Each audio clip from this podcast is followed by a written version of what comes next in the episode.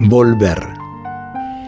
Se normalizó su vida cuando estalló la arteria sin aviso y tres bypass se sumaron al cuerpo.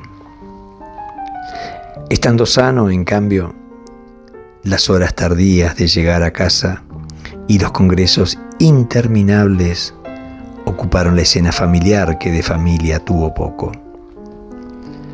El mal humor constante y noches apuradas de amanecer temprano surgieron cuando cambió de trabajo. Pero no fue esa la causa. Se supo cuando habló en la solitaria sala de terapia intensiva. Allí contó que se fue del camino aquella jubilosa despedida de año en el trabajo en que se encontraba pensando lo que aún faltaba, lo poco que había logrado y que quizás nunca alcanzaría su meta. En esos precisos instantes con dos copas vacías de champán, la jefa le pidió un brindis por mejor vida. Balbuceó un no a medias.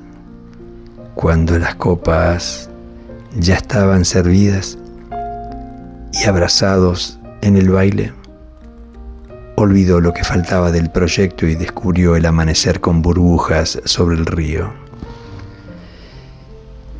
Dejó las dudas y continuó los chispeantes encuentros con objetivos distintos al planeado hace años. Leyó un día al pasar.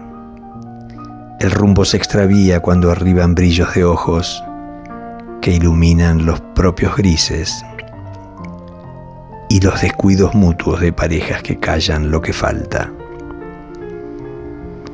Solos, en la solitaria sala de terapia, tenían las manos entrelazadas y ella no quiso seguir escuchando.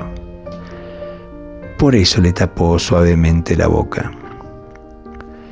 Con ojos húmedos, le preguntó qué quería hacer y la respuesta inicial no fue con palabras.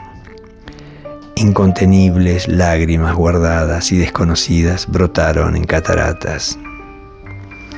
Él tardó en recomponerse y cuando lo hizo, le pidió que se acercara y muy cerca de su oído le dijo suave y sentidamente, quiero volver al camino contigo.